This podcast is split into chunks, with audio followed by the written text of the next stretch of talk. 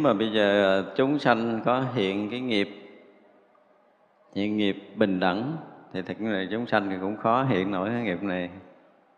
Thỉnh thoảng nó thoáng qua nơi tâm chúng ta chút cho thôi, chứ còn mà hiện nghiệp bình đẳng thì ờ, cái tâm so sánh phân biệt chúng ta lúc nào cũng không có bình đẳng. Cho nên nếu muốn như một người mà chưa ngộ như chúng ta mà muốn hiểu được cái bình đẳng đã là khó rồi.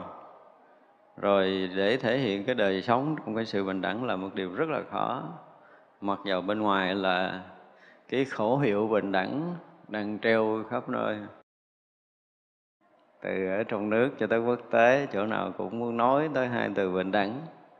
Nhưng mà thực sự chỗ nào mà còn treo bản hội hiệu bình đẳng là chỗ đó chưa bình đẳng. bình đẳng không cần treo bản đó cho nên là chỗ nào rất là bất bình đẳng thì chỗ đó chúng ta sẽ thấy cái bản là bình đẳng treo ở phía trước đó. Giờ nghiệm lại thử có phải không? Người bình đẳng họ không nói mà nói thì không bao giờ có bình đẳng. Vì à, sự thật thì trong mấy lần trước mình đã nói tới hai cái từ bình đẳng rất là nhiều lần. Một người à, chủ trương bình đẳng không có nghĩa là họ không bình đẳng. Họ chỉ hiểu thôi. Và khi đã thâm nhập trong cảnh giới bình đẳng á, là một lần chúng ta hoàn toàn hết đi cái sự so sánh phân biệt ở nơi tâm của mình. À, nói khác hơn là chúng ta đã mất đi cái ngã chấp của mình rớt vào cảnh giới thực sự vô ngã rồi thì mới hiện cảnh giới bình đẳng toàn triệt ở khắp pháp giới này một lần. Thì từ đó về sau cái đời sống họ nghiễm nhiên bình đẳng và họ không nói đó họ luôn luôn thực hiện, họ luôn luôn tạo dựng cái gì đó để cho mọi người đều hưởng được cảnh giới đó. Chứ họ không nói, không có khẩu hiệu. Và ở đây thì nói là nếu mà các chúng sanh khởi tâm bình đẳng thì ờ, vì họ mà giáo hóa nghiệp bình đẳng. Khởi tâm có nghĩa là giống như họ mà mong muốn họ có một sự mong cầu về sự bình đẳng đó thì chư Phật, chư Bồ Tát liền giáo hóa để cho họ thấy rằng cảnh giới bình đẳng thật của chư Phật, chư Bồ Tát là cái gì. Thì đây là một cái điều là cũng thấy rằng cái nhân duyên tu tập chúng ta có.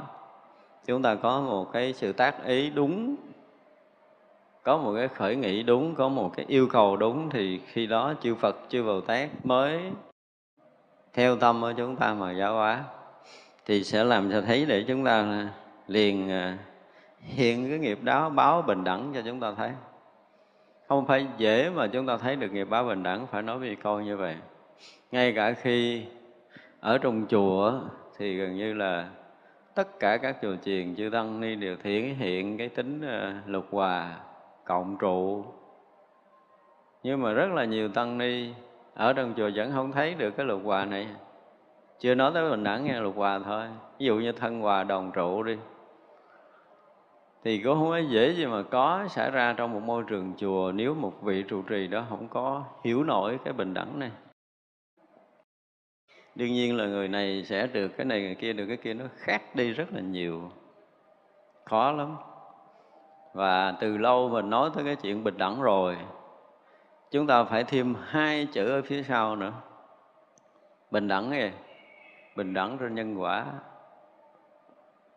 Chứ bình đẳng không có nghĩa là cào bằng. Chúng ta mộng ảo mới có cái chuyện bình đẳng cào bằng. Chứ tôi đặt trường hợp, bây giờ là may đồ thôi. Nói bình đẳng là mỗi người may bộ đồ tới hai mét rưỡi vậy người cao thì may hai mét rưỡi nó hơi ngắn mà người lùn thì may đi lết bết dưới đất. Chỉ người trung trung hai mét rưỡi nó mới vừa, nhưng mà đôi bình đẳng là phải tóc cho đủ hai mét rưỡi lên người của mấy người lùn thì nó ra cái gì? Đó thì cái nhân quả của họ nó khác nhau. Nói may đồ thôi ăn cơm cũng vậy. Bây giờ người cơ thể, họ lớn, họ có thể ăn bốn chén mới no. Bây giờ cái người mà cơ địa nhỏ ăn hai chén no, rồi bây giờ ép người cơ địa nhỏ ăn phải bốn chén mới bình đẳng. Bình đẳng không? Không có. Cho nên bình đẳng chúng ta phải thêm hai chữ. Ở thế gian này á, nếu nói cái từ bình đẳng, thì chúng ta phải thêm hai chữ nhân quả, bình đẳng trên nhân quả. Mỗi người có một cái hạnh nghiệp khác nhau. Bữa nay nấu cơm dày, người kia ăn thấy ngon. Vì cái khẩu vị của họ là thích mặn, người kia thì thích lạc. Thì lên bàn ăn thì cái người thích mặn là kể như đổ hết tất cả cái gì mặn vô dồn vô, người kia ăn vô hết bình đẳng liền hết liền à.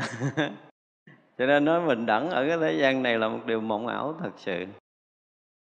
Nhưng mà bình đẳng trên nhân quả, bình đẳng trên phước báo của họ. Phước báo cũng không có nghĩa cào bằng. Chúng ta đừng bao giờ hiểu lầm. Chư Phật lúc nào cũng nói bình đẳng, chư Bồ Tát lúc nào cũng nói bình đẳng ở phương diện gì. Cái chữ bình đẳng này mình có thể nói nhiều lắm mất thời gian nhiều lắm mới có thể hiểu ra và sống được với cái bình đẳng trong đời sống đời thường này. Mà thực sự cái sự bình đẳng đó không đem lại sự cào bằng. Ngay cả cái thân hòa đồng trụ ví dụ như bây giờ là à, cất một cái tăng đường dài rất là nhiều chỗ nghỉ của tăng ni thì tất cả tăng ni đều được ở trong cái căn cái tăng đường đó. Nhưng mà người ở gần cửa cho nó mát người thích ở trong hốc tại vì sợ lạnh bây giờ đem cái người sợ lạnh để gần cửa, họ không chịu. Và đối với họ họ bị ở đó là họ bất bình đẳng. Đối với một người thích trống trải, thoáng mát mà đem bỏ trong hốc là họ bất bình đẳng.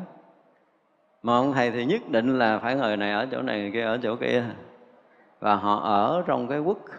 Không thoải mái, họ nói hơi đây bất bình đẳng quá. Đúng không? Nó bất bình đẳng. Mặc dù là để được như nhau cho nên không phải dễ để mà có thể thiết lập bình đẳng một cái chỗ ở. Giống như trong luật hòa là thân hòa đồng trụ của chư tăng thôi là đã nhiều chuyện lắm rồi. Rồi giới hòa đồng tu thì được, thọ những cái giới pháp ở ở sa di thì có giới sa di, tỳ kheo có giới tỳ kheo, vân vân. Rồi tới cái gì nữa? Ý hòa đồng duyệt á đố có thể tìm ra được điều này trừ trường hợp đó là một thánh chúng. Đúng không? Một thánh chúng rồi là trong tâm không còn có cái sự tranh chấp, không có so sánh phân biệt nữa. Đạt được vô tránh tam muội giống như là ngài tu bồ đề vậy đó. Thì là chúng mới ý hòa đồng việc còn ý thì đâu có ý ai giống ý ai hòa. Giả bộ bên ngoài thôi, chứ bên trong hoàn toàn không có. Thành ra có đôi lúc đó là thực sự là với cái nhìn của Đức Phật thì Đức Phật đưa ra một số điều để cho chúng sanh nào mà chấp nhận sống được thì ờ, cái nơi nào mà sống được đúng cái tinh thần lục hòa là nơi đó thực sự là một cái một cái thánh chúng. Chứ không phải là một cái phàm chúng nữa. Nhưng mà trong đó có một hai người phàm bây giờ là cả chúng ban đêm người ta ngủ, nhưng mà có người xót ruột để ăn riêng. Nó tự động nó phá hòa hợp chúng. Đó, một chút sai của mình là mình làm phá hòa hợp chúng, cho nên là cái ý thức của một cái người khi mà ở trong tập thể là tự động họ muốn làm sao để gìn giữ sự hòa hợp của đại chúng. Cái này đòi hỏi cái ý thức. Chứ còn bắt phải làm thì họ cũng gắng làm trong cái sự gắn gượng là trước sau cũng phá vỡ khi nào mà trong chúng đó họ thấu hiểu được, đó giống như ở đây nè, họ khởi được cái nghiệp bình đẳng, thì lúc đó Phật và Bồ Tát sẽ hiện cảnh giới bình đẳng cho họ thấy. Và rõ ràng trong cuộc đời họ sẽ thấy toàn là cái sự bình đẳng. Đây là một cái điều rất là đặc biệt. Kiểu gì họ cũng thấy rất là bình đẳng. Khi mà cái nghiệp bình đẳng chúng ta khởi lên thì sẽ thấy rằng chư Phật, chư Bồ Tát sẽ hiện tất cả cái hiện nghiệp béo bình đẳng cho chúng ta thấy mà nghiệp báo thì phải nói là một câu là rất bình đẳng. Nhưng mà chúng ta tới giờ phút này chúng ta chưa bao giờ chấp nhận nghiệp báo bình đẳng. Cho dù tất cả tăng ni và phật tử đã từng tu theo đạo phật nhưng mà có những chuyện bất trắc xảy ra chúng ta chưa từng bao giờ nói Ồ, cái này rất là bình đẳng cho nên mới tới tôi những kiểu này. Có ai có không? Hay là sao tôi cũng tu hành tốt quá mà chuyện này lại xảy ra tôi không chấp nhận được? Mình không có chấp nhận một việc tức là mình không chấp nhận sự bình đẳng. Dù cái việc đó là vui hoặc là buồn. Nhưng mà vui có đôi khi mình cũng thấy mình vui hơn người ta nữa. Thấy chưa? nhưng mà buồn thì mình lấy mình buồn hơn người khác. Thì nghiệp báo bình đẳng đâu có hiện với mình. Nhưng mà khi ở đây một câu nói rất là hay là chúng sanh à, là khởi tâm bình đẳng. Tức là nghiệp báo bình đẳng nó chắc sắp sửa có với mình. Cho nên mình sẽ thấy toàn là những cái chuyện rất là bình đẳng xảy ra trong đời sống này. Nghiệp báo gì xảy ra với mình cũng xem như đó là nghiệp báo rất bình đẳng đến với mình. Mặc dù mình đang rất là mạnh khỏe, bị trúng gió ngã ra là hết nhúc nhích luôn. Nhưng mình cũng mỉm miệng cười là nghiệp báo quá bình đẳng cho nên giờ phút này xảy ra với tôi chuyện này. đúng không? Mình đâu có đủ sức để thấy vậy đâu. Rồi tôi đang mạnh khỏe, tôi đang có cống hiến xã hội, tôi đang làm tất cả mọi điều. Tại sao mà phải cho tôi nằm như vậy? Tôi không có hoạt động được. Trời, bất bình đẳng quá. Vân vân, mình có lý thuận. Chứ chưa bây giờ chúng ta thấy được cái việc dù là đã có tính toán của mình, nó xảy ra hoặc là bất ngờ nó xảy ra với mình, dù thuận hoặc là nghịch, như thế nào đó mà chúng ta đều rất là thấy rõ ràng nó là bình đẳng thì lúc đó mới được, gọi là, thấy nghiệp báo bình đẳng. Chứ chúng ta chưa từng có ai một lần trong đời mà sự việc xảy ra bất thần với chúng ta chúng ta cho đó là nghiệp báo bình đẳng. Nhưng mà nghiệp báo luôn là bình đẳng từ ngàn xưa cho tới ngàn sau chưa bao giờ thay đổi. Chỉ trừ cái sự tính toán của chúng ta mới thấy có sự chênh lệch sai biệt, cao thấp còn nếu chúng ta bung cái đầu của mình ra, đừng có dính vào cái sự so sánh phân biệt, thì gần như mọi thứ xảy ra đều rất là bình đẳng trong cuộc đời này. Chúng ta phải nói như vậy. Cho nên nếu khi nào mà chúng ta dám sống một cách buông thư thực sự, chúng ta không có quy ước cho mình là mình sẽ gặp cái chuyện gì, mình sẽ được cái gì ở trong đời sống này, thì quý vị sẽ thấy là mọi cái bình đẳng xảy ra mình không có khuôn định là bây giờ tôi gặp người đó rồi đó cư xử thế nào, tôi sống như thế này thì tôi sẽ được cái gì? Và những cái định hướng của tôi trong tương lai sẽ thế này, thế kia, thế nọ. Tất cả những cái mộng ước đó chúng ta không đặt ra. Chúng ta phải sống cái kiểu như cái câu là gì? Chưa biết ngày sau sẽ ra sao, đúng không? Nhưng mà câu sau của tôi là dù có ra sao thì cứ ra. nó có ra ra rồi nó cứ ra đi. Thì sẽ thấy nghiệp sao báo bình đẳng. Chứ còn nếu mà nó ra như thế nào mà chúng ta mất tôi không chấp nhận là không được, rồi có ra sao thì cứ ra. Ờ, không ra làm sao cũng được hết nó muốn làm sao nó muốn, thì chúng ta sẽ thấy là nghiệp báo sẽ ra bình đẳng. Đương nhiên là không thể nào có cái việc gì xảy ra mà không có nhân trước đó. Với mình bây giờ một là mình đang tạo nhân mới, hai là mình nhận cái quả mình đã tạo. Chứ chưa từng có một cái việc nào ngoài cái này. Cho nên là mọi cái đến với mình là bình đẳng tuyệt đối. Cái này là như hồi trước mình nói về nghiệp á. Chỉ dĩ nghiệp thuận nghịch xảy ra với mình là mình đã làm cái gì? Một là mình đã viết thơ để yêu cầu. Mà viết thơ yêu cầu thiệt á, mình mong là cái chuyện này nó sẽ tới với mình à, từ nhiều kiếp lắm rồi, cái tự nhiên cái qua đời này của mình quên. Nhưng mà tới giờ này mới tới tới giờ này nó mới tới. Nhưng mà tới cái mình cũng chấp nhận nổi. Quá tải, mình đi, mình đau khổ, mình cảm giác là sao mà đời này mình cũng hiền, từ nhỏ lớn mình cũng ăn chay, mình niệm phật, rồi mình cũng làm phước, bố thí, cũng dường đi chùa, cũng tu tập, cũng lễ bái, cũng sám hối, làm đủ hết nhưng mà chưa cảm giác vừa ý chuyện gì hết chuyện gì đó với mình rồi cũng trong cái hoàn cảnh bế tắc rồi là thất bại rồi sụp đổ rồi thương đau, vân vân. Thì mình nói, ủa sao mà đạo phật nói nhân quả đâu thấy đâu? Mình làm thiện cả đời mà thấy toàn là cái quả báo bất thiện tới. Nhưng mà vậy bình đẳng không? Nếu mình trầm tĩnh thì mình thấy, hồi cái chuyện này quá bình đẳng đi tại vì những cái chuyện ờ, nào nó nó tạo tước, nó trổ quả trước. Đúng không? Trong kinh nói rất là rõ ràng. Giả sử là trong ngàn kiếp lỡ tạo nghiệp thì nó không mất. Khi mà đầy đủ nhân duyên hội ngộ thì quả báo hoàng tự thọ không thể nào chạy đường nào khác được. Nhưng mà mình, câu này thì ai cũng thuộc. Nhưng mà chuyện xảy ra rồi là chúng ta không có chấp nhận. Chúng ta không chấp nhận. Đó mới là cái chuyện mà khác với ở đây là nếu chúng sanh khởi tâm bình đẳng, thì phật liền vì họ để hiện nghiệp báo bình đẳng. Nhưng mà tại vì mình chưa có khởi tâm bình đẳng, cho nên nghiệp báo thì đã bình đẳng rồi mà mình không thấy nó bình đẳng, vì vậy mà chúng ta còn khổ đau. Chứ còn mình thấy nghiệp báo là bình đẳng, tuyệt đối chúng ta không bao giờ khổ. Kiểu gì mình cũng đón nhận bằng tất cả cái gì? Cái sự trân quý nhất của mình ai mà bất chợt bị người ta chửi một câu mà mình dám dùng tay dạ mô phật con xin chân thành cảm ơn ngài. Anh lựa thử lần vậy đi. Thì chúng thấy tự nhiên hết phiền não, người này nó ban cho mình một cái gì đó. Cái gì mà cuộc đời cho chúng ta, cái đó chúng ta còn thiếu chúng ta có dám thấy được điều này thì mình sống sướng lắm. Lúc nào là mình cũng nhận được tất cả những sự ban phát từ vũ trụ, từ mọi người, mọi loài đến với chúng ta. Không có cái gì mang đến với mình mà mình đủ mình đủ, mình không có nhận được. Mình đủ, mình không nhận được. Ví dụ như là bây giờ mình ờ, có người nào họ chuẩn bị cho mình số tiền rất là lớn họ hẹn đúng ngày, đúng giờ đó và họ cũng cầm tiền tới trước mặt mình. Họ cũng móc ra, nhưng mà họ để lại, họ không cho.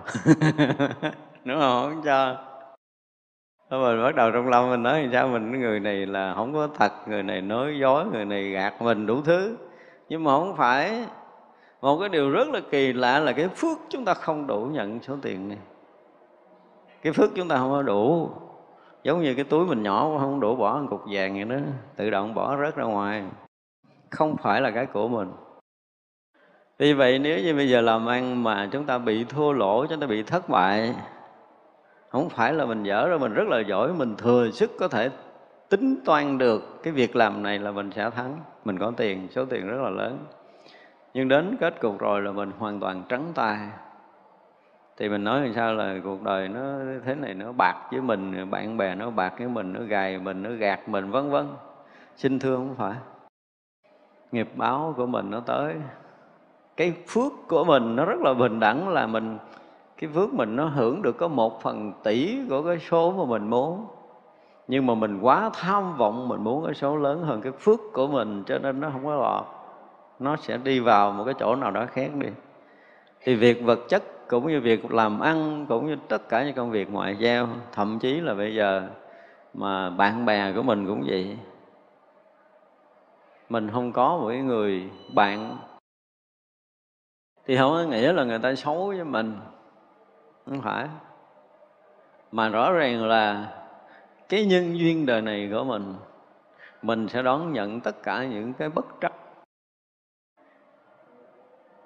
mà bất trắc đó không ai là phật tổ cho mình đâu. Nhưng mà điều này là mình muốn nhiều kiếp rồi. Mình cũng đã làm ly tan bao nhiêu cái tình bạn rồi, bao nhiêu cái tình thâm của thiên hạ, mình đã làm cho ly tan nhiều quá rồi. Thì bao nhiêu cái ly tan đó bây giờ nó tới thăm mình. Cho nên là chúng ta phải chấp nhận sống cái đời sống là không bao giờ có một người thân bên cạnh. Không thể nào trách được ví dụ như là ngay cả cái chuyện bình thường thôi là chúng ta thích như một đứa bé thôi. Hồi nhỏ ờ, thích đi bắt chim về nuôi là một chuyện rất bình thường, nhưng mà bắt con chim non nó rời khỏi mẹ nó trong lúc sớm quá. Và tình mẹ con, mẫu tử của nó rất là đau đớn. Đó cũng là một cái loại nhân quả để khiến cho một đời nào đó chúng ta không bao giờ có người thân bên cạnh. Ngay cả cha mẹ chúng ta chúng ta muốn gặp cũng rất là khó mặc dù là cái khoảng cách thì nó không có xa, nhưng mà chúng ta muốn gặp cha gặp mẹ của mình, gặp người thân của mình lại không gặp được. Thì điều đó mình trách ai? Ít khi nào là mình tự thấy là cái nghiệp bình đẳng của mình chưa khởi lên, đúng không? Khi nào chúng ta khởi nghiệp bình đẳng lên, thì chúng ta sống đời sống bình đẳng thật sự, thì chư Phật sẽ hiện nghiệp báo bình đẳng để cho chúng ta thấy thì trong cuộc đời này chúng ta sẽ thấy một lần trong cuộc đời nha, mà mình thực sự giật mình thấy lại mọi điều. Trong cái trí tuệ khai phóng thực sự của mình là mình thấy cái gì xảy ra với mình cũng bình đẳng. Thì bây giờ cho thấy cuộc đời chúng ta thiết lập một cái trật tự mới ở cho nội lòng của mình liền. Lạ lắm từ đó về sau mình không có hờn trách bất kỳ một cái điều gì ở trong cuộc đời này chúng ta không bao giờ có bắt đầu một lời, một nửa lời than tách cũng không có trong cuộc sống này. Vì thực sự mọi điều xảy ra rất rất là bình đẳng. Chúng ta không có tin, có rất là nhiều người không tin nổi điều này. Nhưng mà điều này vẫn luôn xảy ra vì vũ trụ này rất là trật tự, rất là cân bằng, rất là quân bình, rất là bình đẳng. Vũ trụ này luôn xảy ra điều này. Giống như bây giờ giữa chúng ta là không ai để ý cái chuyện thở hết á. Có một cái chuyện mà gần như cả đời chúng ta không để ý. Lâu lắm là ngồi thiền rồi bắt quá để ý một chút, thôi buông ra là hết để ý liền. Nhưng mà tất cả chúng ta đang rất là bình đẳng để được hấp thu không khí ở vũ trụ này vì do chúng ta không để ý cho nên chuyện này xảy ra rất là bình đẳng nè. Đúng không? Là ai cũng thở một cách rất là bình thường, ai cũng thở cách bình thường, ai cũng thở như ai, trừ trường hợp bị nghẹt mũi gì đó thôi, chứ còn tất cả chúng ta đều rất là bình thường. Rồi cái thứ hai nữa là vũ trụ luôn luôn mở rộng con đường phía trước để chúng ta đi.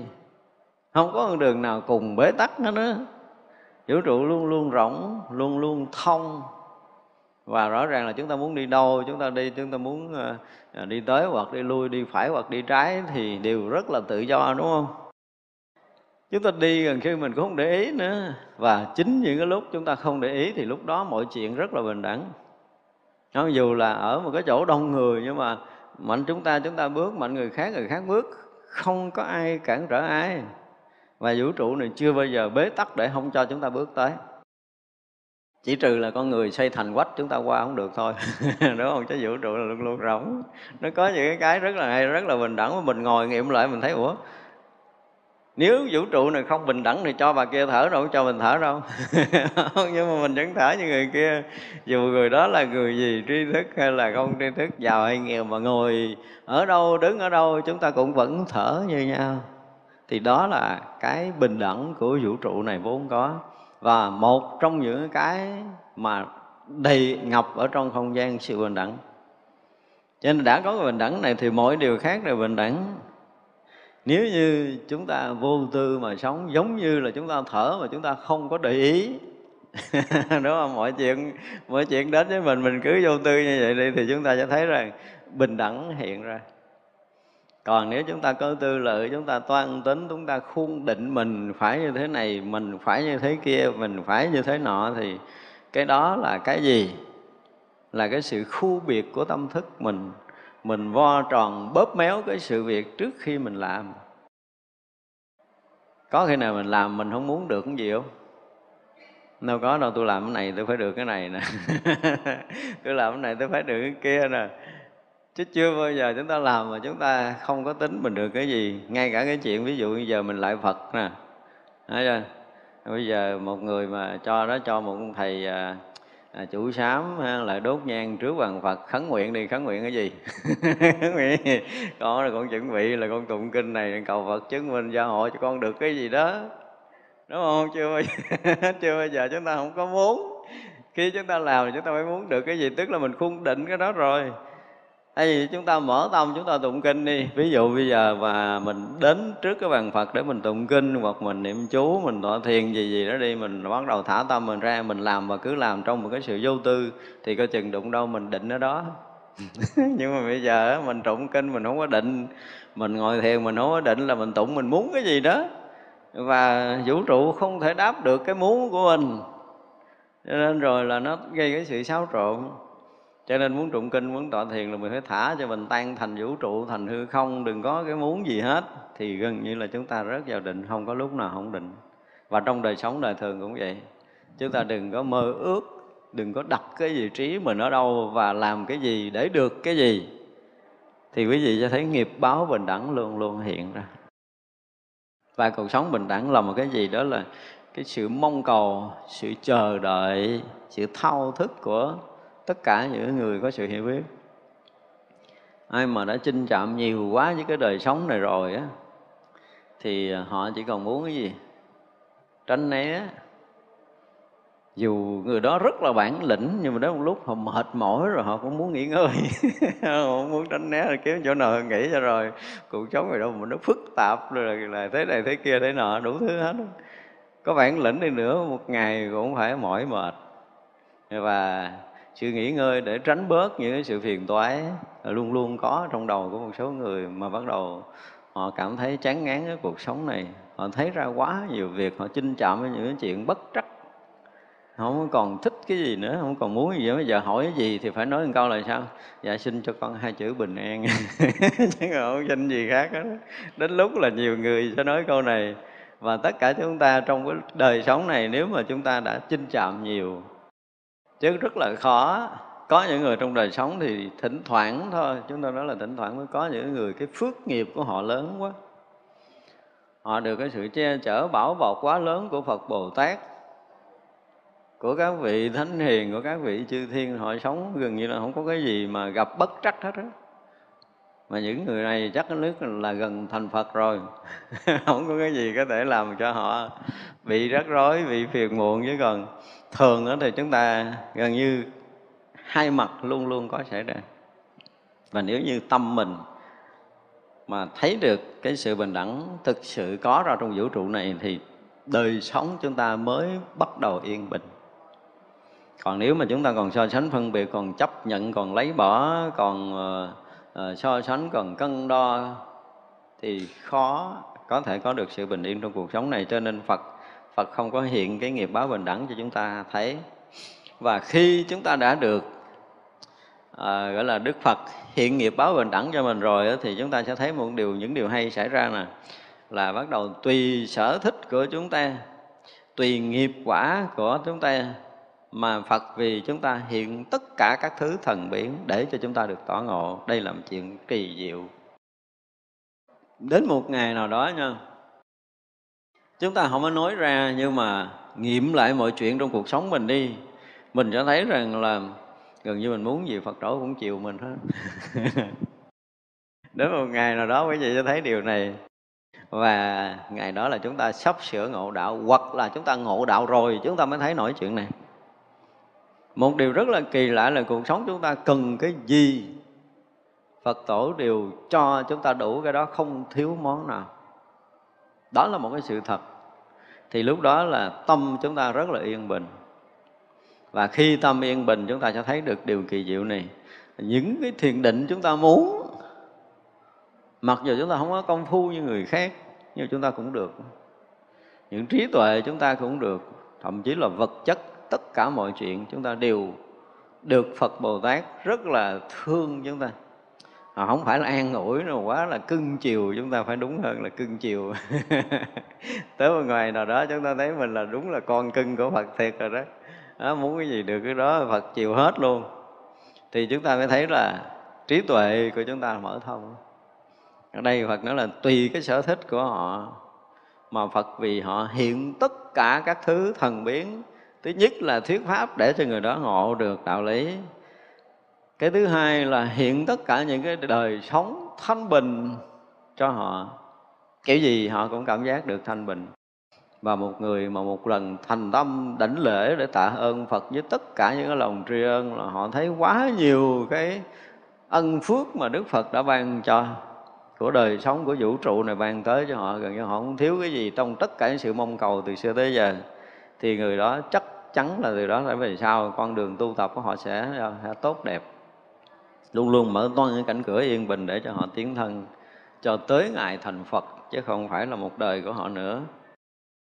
Và được ngộ đạo nè được có uh, trí tuệ nè rồi được có lòng hoan hỷ nè được các căn hớn hở nè được thấy vô lượng Phật và khởi lòng tin sâu về Phật pháp.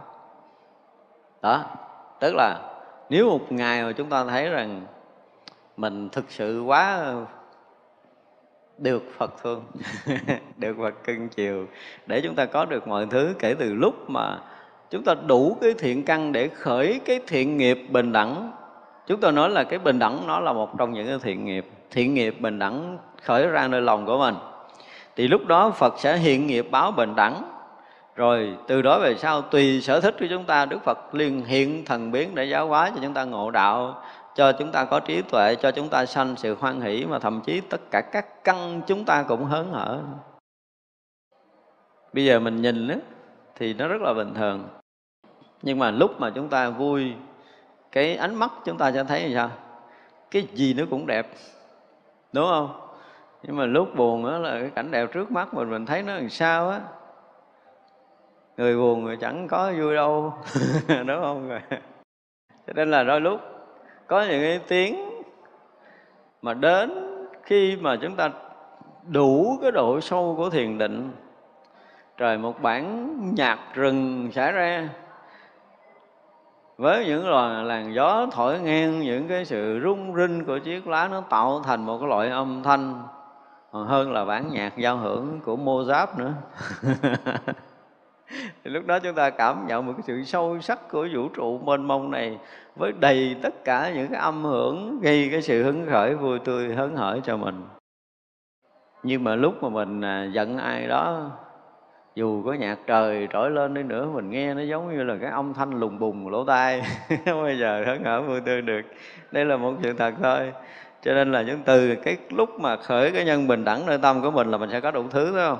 Sẽ có được là Phật hiện là nghiệp báo bình đẳng rồi thuyết pháp cho mình nghe để được tỏ ngộ, rồi có được trí tuệ lớn, có lòng quan hệ có căn hớn hở, vân vân. Và còn thấy vô lượng Phật để khởi lòng tin nữa. Tất cả từ cái khởi điểm của bình đẳng. Cho nên chúng ta thấy là cái nhân của bình đẳng sẽ ra hàng loạt những kết quả ở bên sau. Vì vậy là chúng ta phải làm sao? Phải mở tâm chúng ta, đúng không? Phải đừng có chấp mắt. Đừng có định vị của mình là ở vị trí nào đừng có đặt định mình ở một khung sáo nào. Tất cả những cái đó chúng ta phá vỡ hết đi để chúng ta mở toan cái đời sống của mình ra. Mình nói để mình nói là sống không có mục đích thì nghe nó kỳ. Nhưng mà càng có những cái định hướng chừng nào thì càng ha càng bắt đầu khuôn định cuộc đời mình chừng đó. Những cái bước chân chúng ta phải bước trong những cái khung sáo đời sống chúng ta sẽ gò bó trong một khung sáo nào đó. Thì hết sức là ngột ngạt thử một ngày mình sống đừng có cái gì đi. Chúng tôi nói là ngay cả các vị ờ, nhập thất hôm rồi tôi họp chúng tôi nói là ngay cả khi mình nhập thất. Mình phải thả lỏng buông thư để mình không có còn cái hướng định gì hết cho tương lai của mình. Thử sống một ngày như vậy là mình từ sáng tới chiều mình không có muốn mình sống để được cái gì hết á. Sống là sống, mở mắt ra là biết mình đang sống và cứ sống. Sống như đang sống. sống như đang sống đừng có sống thêm, đừng có bớt kìa đừng có chủ trương là mình ngày nay là mình sẽ được định mấy tiếng rồi là à, mình à, được cái tâm an mấy tiếng rồi mình được thảnh thơi mấy tiếng, không có cần, mấy cái chuyện đó không có cần, cứ sống như đang sống. Lúc nào cũng là sự sống hiện tiền, chỉ là sống hiện tiền chứ đừng có đừng có đặt định, đừng có khu biệt cái đời sống mình sẽ là như thế nào. Thử một ngày như vậy chúng ta sẽ thấy rằng nhập thất trăm năm không bằng nếu mà chúng ta không có làm được điều này, mấy người mà được nhập thất là cơ hội để cho chúng ta tan biến thành vũ trụ. Phải nói như vậy chứ không có nó thành cái gì khác. Đừng có đừng có mong chờ, đừng có đặt định, đừng có hoài vọng bất kỳ một cái gì. Chúng ta vẫn yên bình mà sống, thì mọi chuyện an lành sẽ xảy ra với chính mình. Nhưng mà mấy người nhà thất mà thấy không có nhúc nhích một tuần, hai tuần là biết rồi. Biết cái gì?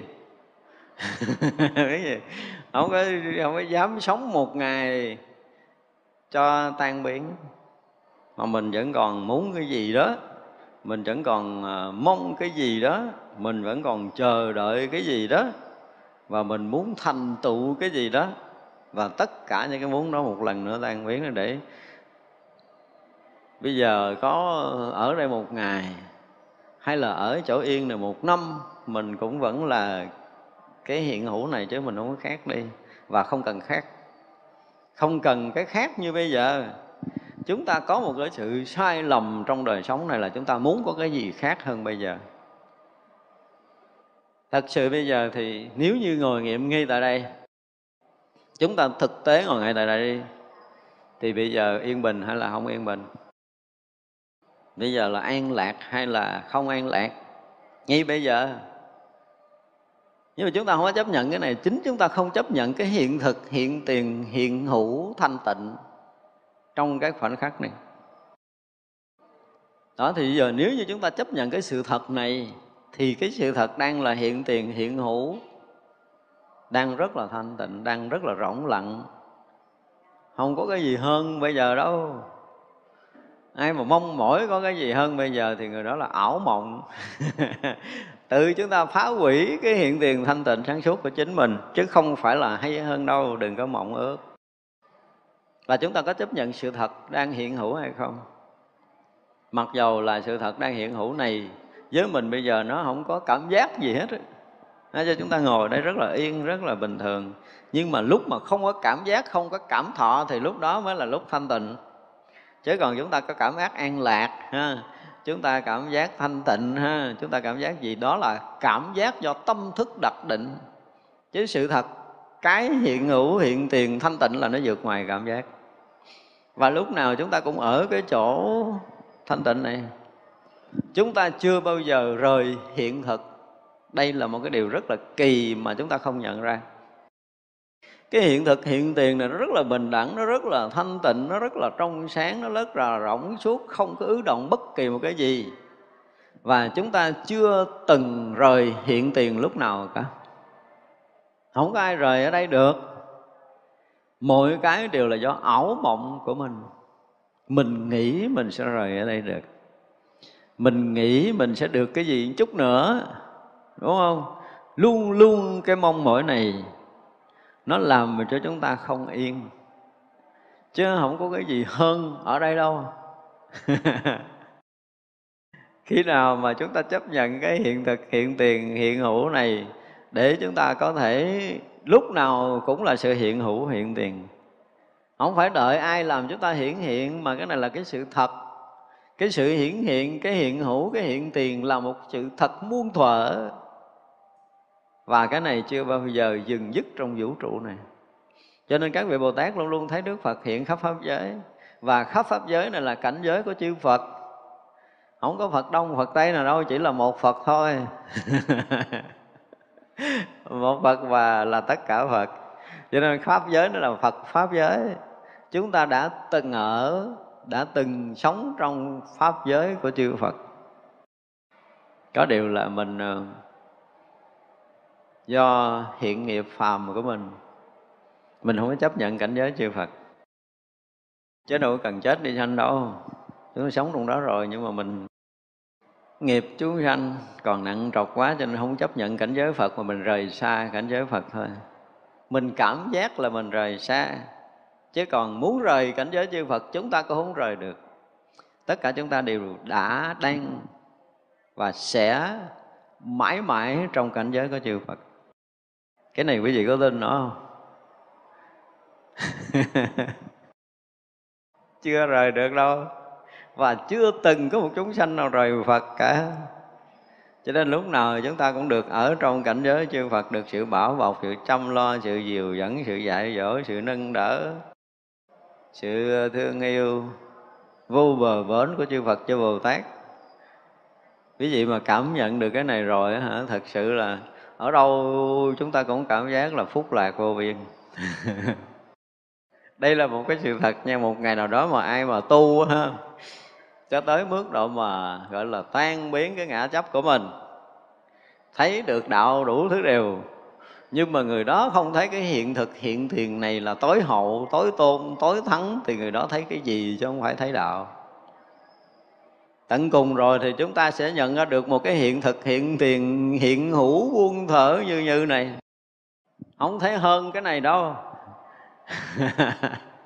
Chúng ta chưa bao giờ rời hiện tiền. Chúng ta đang sống trong đó mà chúng ta không thấy ra đây mới là cái điều khổ cho mình. Nhiều khi mình ngồi mình nghiệm lại nói, ủa, người ta muốn cái gì? Và cũng chính bản thân mình phải đặt câu hỏi to tướng đi. Mình muốn cái gì nữa bây giờ? Đương nhiên là cuộc sống chúng ta nó chưa có tất cả những sự mãn nguyện theo cái ý của mình, ý phàm của mình. Nhưng mà đôi lúc mình hỏi coi mình muốn cái gì bây giờ? Nếu ngồi ngay tại đây mình còn muốn cái gì thì mình tự phá vỡ cái sự thật. Phá vỡ sự thanh tịnh hiện tiền vốn có của chính mình. Mình không hiện nghiệp bình đẳng ra cho nên là thôi đi thử một lần thôi đi. Ngay tại đây chúng ta thôi dứt hết mọi điều đi, để chúng ta thả lỏng buông thư mình để được hòa tan thành cái mênh mông hiện có này. Và chúng ta thực sự tan biến một lần, trong cái khoảnh khắc hiện tiền thì chúng ta mới thấy cái giá trị thật mà chư Phật, chư Tổ chỉ với bao nhiêu kinh điển dạy. Không có cái gì hơn cái hiện thực, hiện tiền, hiện hữu, tối tôn, tối thắng này. Nếu ai trong cuộc đời à, một lần mình cảm giác cái hiện tiền này là không có cái gì có thể so sánh được và không bao giờ muốn cái gì hơn cái hiện tiền này nữa. Hỏi bây giờ muốn cái gì nữa? Hết rồi không biết muốn gì nữa hết đó không cái gì khỏi suy nghĩ đúng không có cần muốn cái gì nữa hết đó cái chuyện gì xảy ra là mình sẽ thấy rất là rõ. Lúc nào chúng ta cũng đang ở trong cái hiện thực hiện tiền phải khẳng định điều đó với nhau là chúng ta chưa bao giờ rời. Và học đạo cho tới một ngày chúng ta cũng thấy sự thật này tu cho tới đâu mà sự thật này không thấy ra xem như đạo lý chúng ta chưa thông. Nên biết điều này. Cho nên là đến một cái lúc mà cái hiện nghiệp bình đẳng chúng ta sẽ có đủ thứ, đúng không? Thậm chí là thấy được vô lượng chư Phật để chúng ta thấy rõ, rồi sanh thiện căn không thói chuyển nữa. Thấy được như vậy mới gọi là thiện căn không thói chuyển. Còn không thấy được chư Phật hiện hữu khắp nơi, không có thấy được chư Phật hiện tiền trong cái hiện hữu hiện thực này thì coi như chúng ta bị thói chuyện đến một cái ngày cái hiện thực, hiện tiền, hiện hữu, hiện hiện cảnh giới của như lai, hiện cảnh giới của chư phật, hiện một cảnh giới không thời gian, không không gian, cũng chỉ là cái thực tại mà thôi. Không có riêng, không có khác, không có hơn nữa. Thì lúc đó mới là thiện căn bất thối còn nếu không là thiện căn, chúng ta vẫn còn thay đổi.